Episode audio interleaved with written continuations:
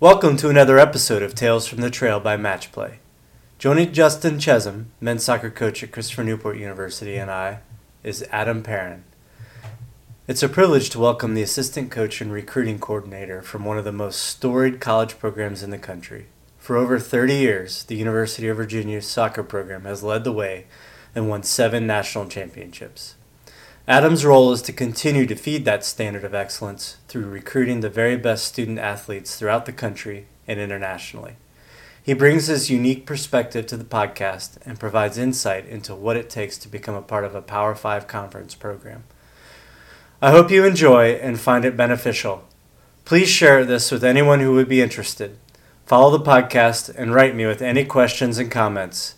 Our last podcast was in direct response to a parent's questions. Visit matchplayrecruit.com for more. Tell us about England. Yeah, so super exciting trip. You know, obviously went over there when I was a young kid with my mom. It was more like a sightseeing tour than it was, uh, you know, about about footy. But you know, I, would always wanted to go as a professional development experience, and also to kind of spread the word about um, American university soccer and you know all of its benefits. Um, you know, not only from an educational standpoint, but an actual like pro pathway um, that's proven in our country. So I had the opportunity through some different contacts and connections that I made to meet with some very um, you know high level high level teams. Um, you know, Chelsea, Tottenham, Arsenal uh, Crystal Palace, Everton. I got tours of their training facilities. I, I, ran into a couple of the, the pros that we see on Saturday morning all the time. I had to kind of keep my distance and not be a super fan and act act a little bit coy. Fan but um, yeah. yeah, which was which was difficult to do. I got to adapt like Seamus Coleman and being a huge Everton fan. Like that was an unbelievable like like moment for me. But uh, I presented to the Watford U18 team because know, those guys know nothing really about university soccer. You know, they think when they get cut after their U16 year or their 18 year that you know where do they go with life, in life? You know, at this stage, and um, it's a huge void, and, and, it's caused a lot of mental health issues there. There's a lot of depression. Um, it's really sad, but there's been a few players that have taken their life. You know, specifically there was a Manchester City boy that got released, I guess, at, at U17 level, and and took his own life from there. And I think for me, that was heartbreaking. So it wasn't only a motivation for me coming from Virginia, but just, you know, these, these young kids that just started their lives and such great, talented footballers that can probably come here and, and change the, the, the, the, talent level and team of a lot of our programs just coming from those pro environments, just not really fully knowing um, the value of, of what we offer here. So, um, like I said, I made some great connections. I think I got through to, you know, the different teams that I got to, to meet with. I came home with a couple prospects, you know, that got released from those teams that, that may be able to help UVA uh, down the road potentially. And you know, it was uh, it was a great experience overall. I was I was sad to leave, but I had to to come back to being a husband and, and my full time job back here. So so Dreamland was over. yeah. Um, so that you know, when you're presenting to Watford, like, what are some of the questions, or not just Watford, but any of the guys that you talk to? I mean, what are their questions? What are their kind of impressions of you know, the college soccer scene and, yeah so i think it surprised me there because you know off the start of my presentation i basically told these guys if they couldn't be a professional footballer if the game of soccer kind of dropped off the, the world you know crazy enough what careers would they want to get into and you know, one of them talked about being a doctor. One of them talked about being in their version of like Wall Street, you know, in, in London and like finance. And it was really great to hear their answers that they had thought a little bit broader about what they would want to do with their lives. Like I don't necessarily expect that being in a legitimate pro environment that, that Watford creates. Um, and I think they're curious to the lifestyle that our guys have, um, like the balance of academics. You know, what what kind of class are you taking? What majors are out there? What options are there?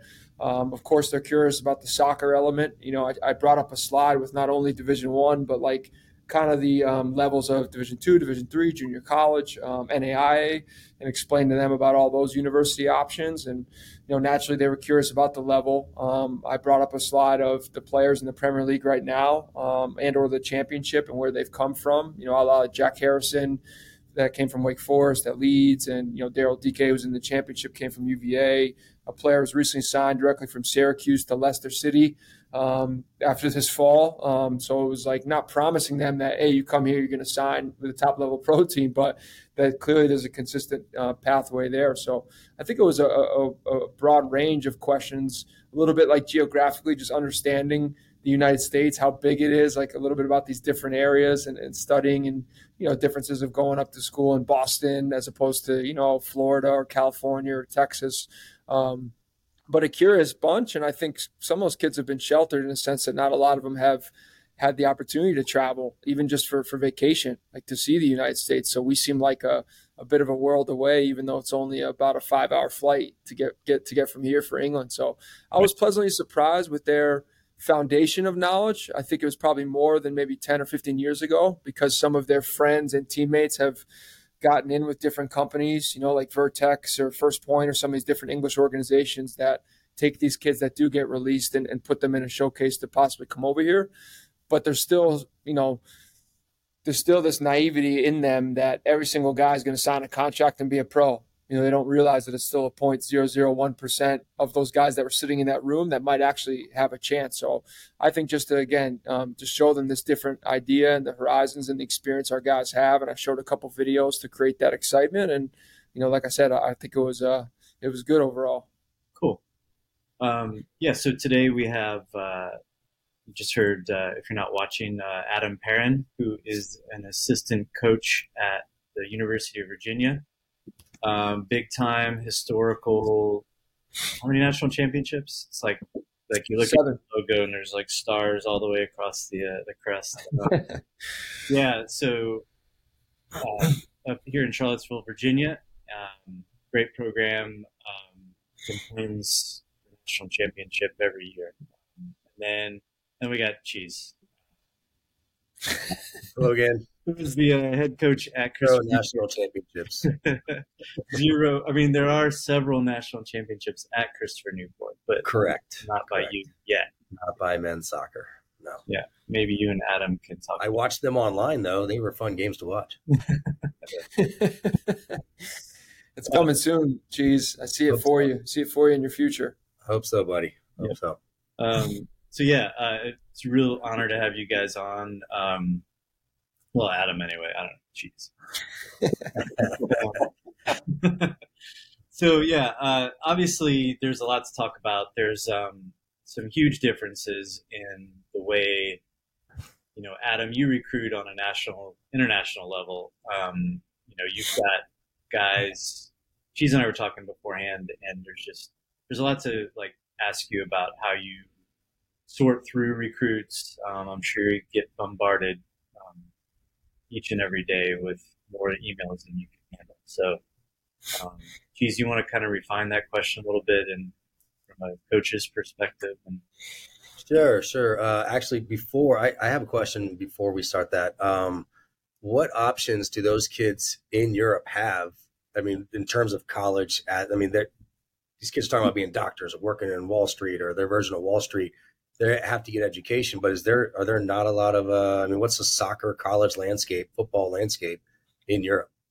That's a great question. So very different than here. Um, one of the famous institutions in England um, that that can combine them a little bit is Loughborough University. I don't know if you guys have heard about it. When I used to be at Southern New Hampshire, we had a player that came from Loughborough, former um, like pro academy player that got released, ended up attending their institution and they had some sort of a league like set up here, but it definitely doesn't have the infrastructure, uh, the resources, the money invested in it as all of our uh, college and universities have. Um, it's not quite as serious. I don't think it's you know five days a week in terms of the training and the amount of games that we implement in it. Um, it just doesn't seem, uh, like I said, as serious as an intensive environment that we create here in, in America at, at, all levels. You know, because we all care and we're all competitive and, and trying to find the highest level of talent. So for the most part in Europe, not only in England, but even like Germany and Norway, Sweden, Spain, these kids have an opportunity to either continue this this pro pathway because there are more opportunities to play fourth or fifth or sixth division in Germany or Spain or these different places, right? Just for much less money, but they have all these leagues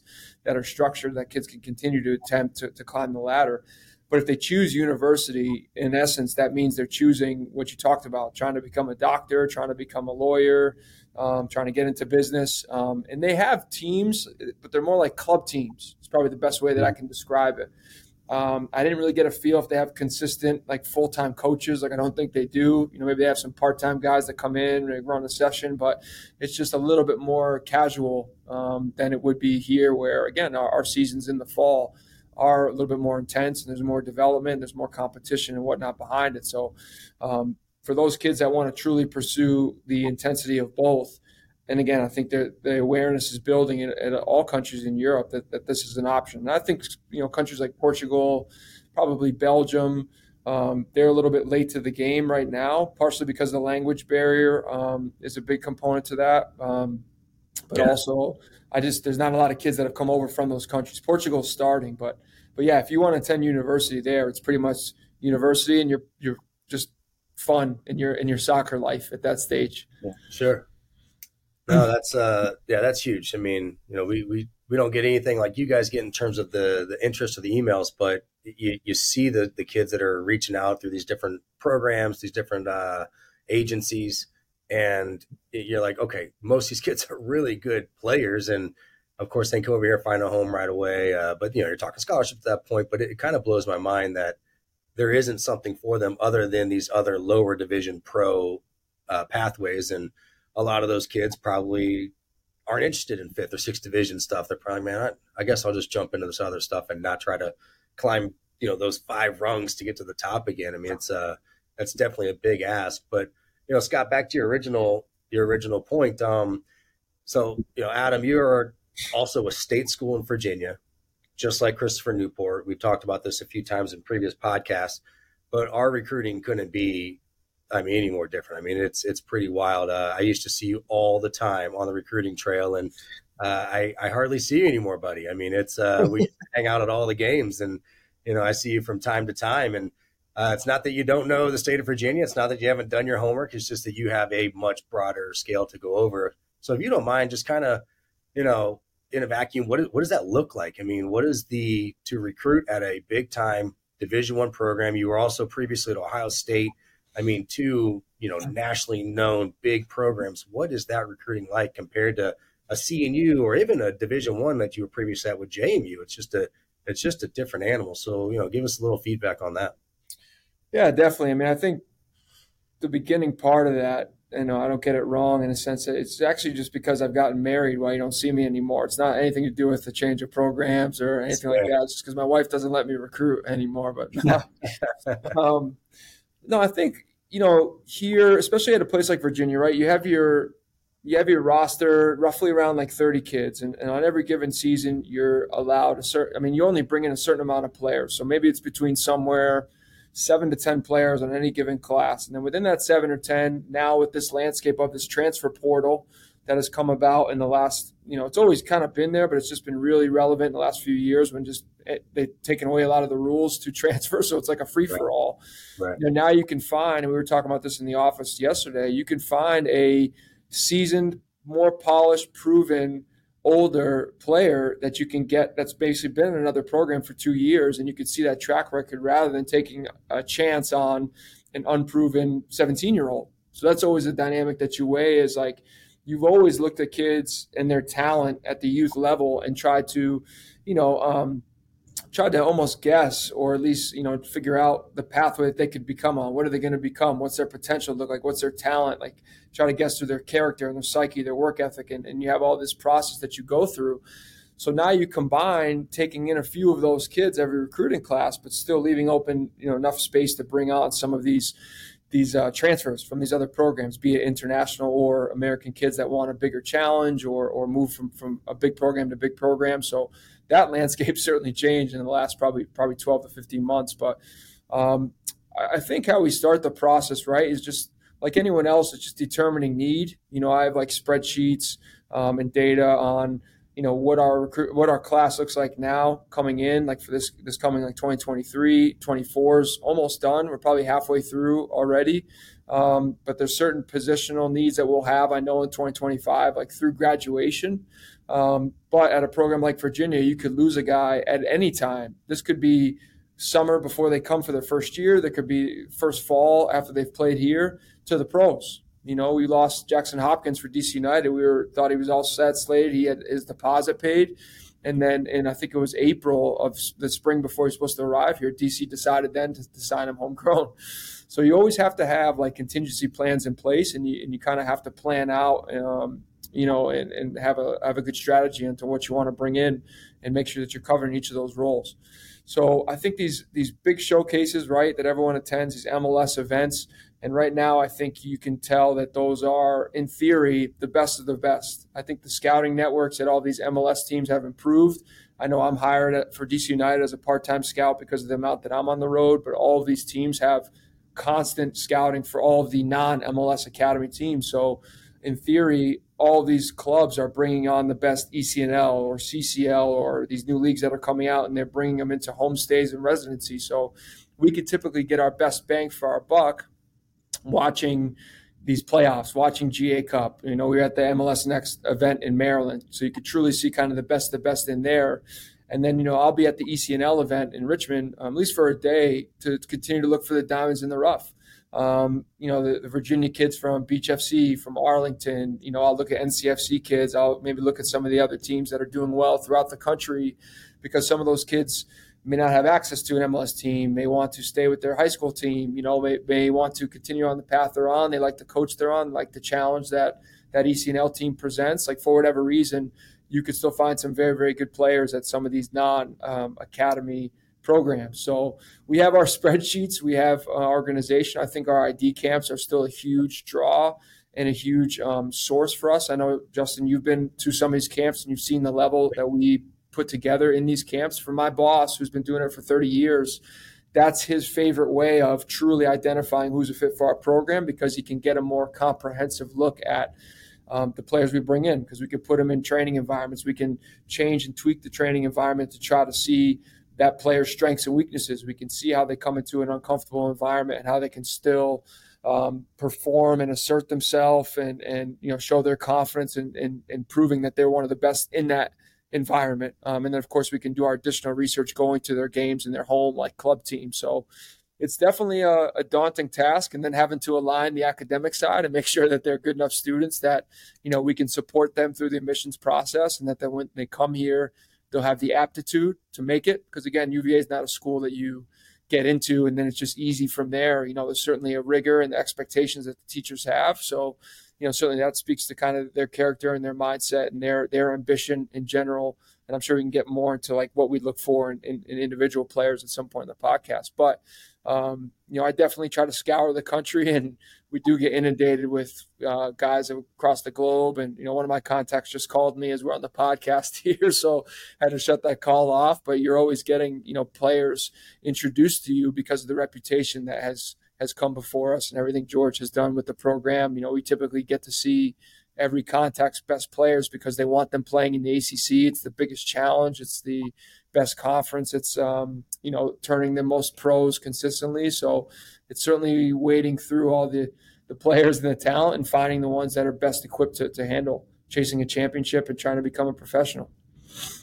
It's it's interesting. You just mentioned uh, a few things there that tying them together really it opens a lot of eyes. So you said you're bringing around seven to ten depending on the class, but just Virginia kids, Mid Atlantic of the Eastern Seaboard, international, national, you add up all of those emails or contacts or however they're reaching out.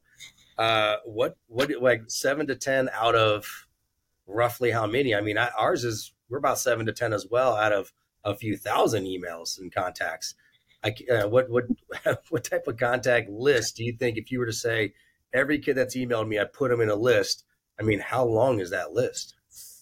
On average, because also I had a little secret. I took over the head coach's email on the website. So any of the kids that only would email him, they come directly to me now because it would just be too big of a volume for him to handle and, and what he has to do. He's a he's big right. picture on everything, right? So I get come in roughly every morning, not counting showcases, to about 50 emails, I'd say. And around showcase times, I'd say it goes up. So about 75 or 80 emails. So you add that all up over the course of a year, not to mention like private texts or calls that I get from like contacts, I would say it's probably roughly like 5,000, four to 5,000 yeah.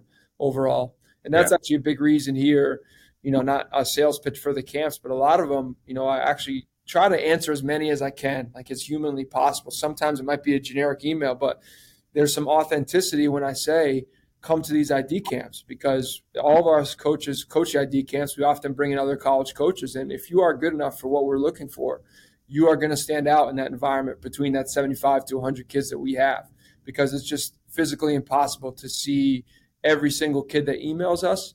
But I know out of that 5,000 emails, there are kids in there that can change your program, that have pro potential, that you know they'll go to a competitor if you're not doing your due diligence and, and, looking at them it's just not humanly possible without watching five minutes at each game on these fields and going to every field to, to, to see everyone so try to try to do as much as i can though. Yeah it's uh, i tell you what man I, id camps are they're critical for all of our programs. And the, and I, I love attending yours by the way. You got when the podcast is over you got to let me know when you have some going on this summer. So either myself or true blood can can get our butts over there. But uh you know, your ID camp is a UVA ID camp. It's not one of these other ones that has, you know, 10, 15 schools. Like, you know, we've done one of those and we have a specific CNU William and Mary ID camp since we're, you know, so close. And I've been to yours and I sat next to, uh, who was it? Middlebury? Is that right? Middlebury? Yeah, yeah Middlebury assistant. Yeah. And I mean, of course, the level's fantastic, but what does the ID camp tell you when a kid is attending it? It really – it tells you that they're they're super interested in your school. They're going to take the extra step. It's not just a simple I'm going to email this guy. You also emailed 100 people. I mean, you know that I am I am so interested in UVA or I'm so interested in Christopher Newport that I'm going to attend their camp.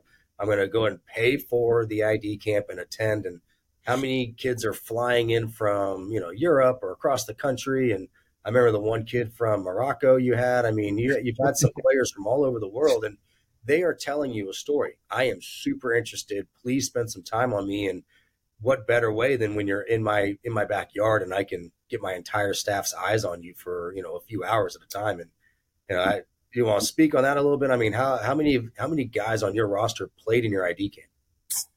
I mean, I, I could speak to the last two classes. I know I, this will be my fourth year here, so actually our roster's adding up to that, but at least half. Yeah. At least half of our current recruiting class in 2023 have been there. Um, out of 2024, as I think in my mind, uh, three of the four commitments have been at the camp. Um, so to your point, I do think that shows a lot of investment on their end. I mean, some of these kids might come to the camp, they might blow it out of the water, and they might get a full scholarship. Again, I'm hmm. not promising that to any listener that that's going to happen, but that does show on the front end. You know, one, you're betting on yourself. You know, I'm betting on myself to come into this environment, be brave in front of 100 kids in this environment with all the coaches watching me that I can stand out because that pales in comparison to a Friday night 4,000 fans on ESPN and national television in the you know Sweet 16 the NCAA tournament and the pressures you organically feel just wanting to do well there. So can you be what we call like a primetime player when you go into that setting and, and stand out? But yeah, like you talked about, I mean, just the investment coming in, the parents flying in. Um, I think it gives a kid a great feeling on their end as well. Like you know, some people are getting out there with some of this news and on Twitter and social media, like all these these camps are just a money grab, right? Which of course is an element that you know you, you charge a fee and it's mandated by the NCAA that that we do that, and you could pay some assistant coaches. Like everyone has to make a living and anything else, but I think families can truly also get a feel for how you do things. They interact with you on a more intimate level. If I'm on the field running a training session, you get to see how I coach. You get to see the standards that I put forth, the detail in which I coach. Because when I get to run with my group, that's also as an assistant coach my opportunity to be a head coach in a way. So I run that just the same as if I was hired tomorrow at a Division One program. I try to give them the same energy details, enthusiasm that I would for our players. They get to meet the head coach, see how he is. So you might leave and see the area of Charlottesville and our facilities. You might leave and say, "Man, that tall ball guy was crazy. I don't want to play there." You know, I guess I'd like to think that rarely happens, but you know, you may leave and you may love everything even more. And now you get that phone call from us. And now you have context about how we do things, what we expect, the fields that we play on, the Charlottesville area. I love the shopping. I love the food. My parents loved it. It's not too far from home. I get a true feeling for for everything as close as I can legally from NCAA standpoint, aside from maybe an official visit.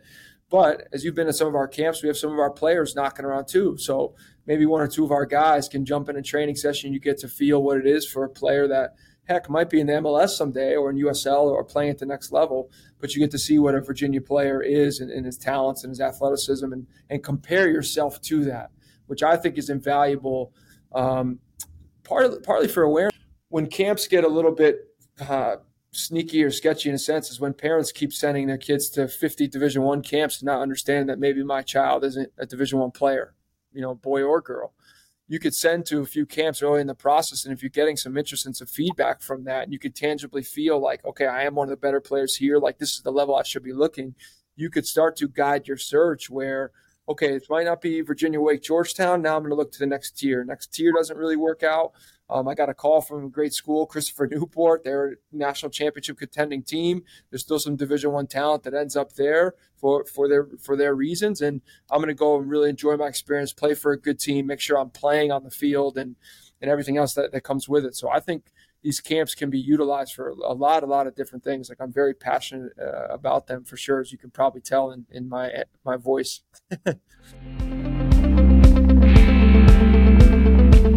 Thank you for listening to Tales from the Trail by Matchplay. We're grateful that you've taken the time and hopefully it was helpful. Remember to share it, follow us, and visit the website matchplayrecruit.com. See you on the trail.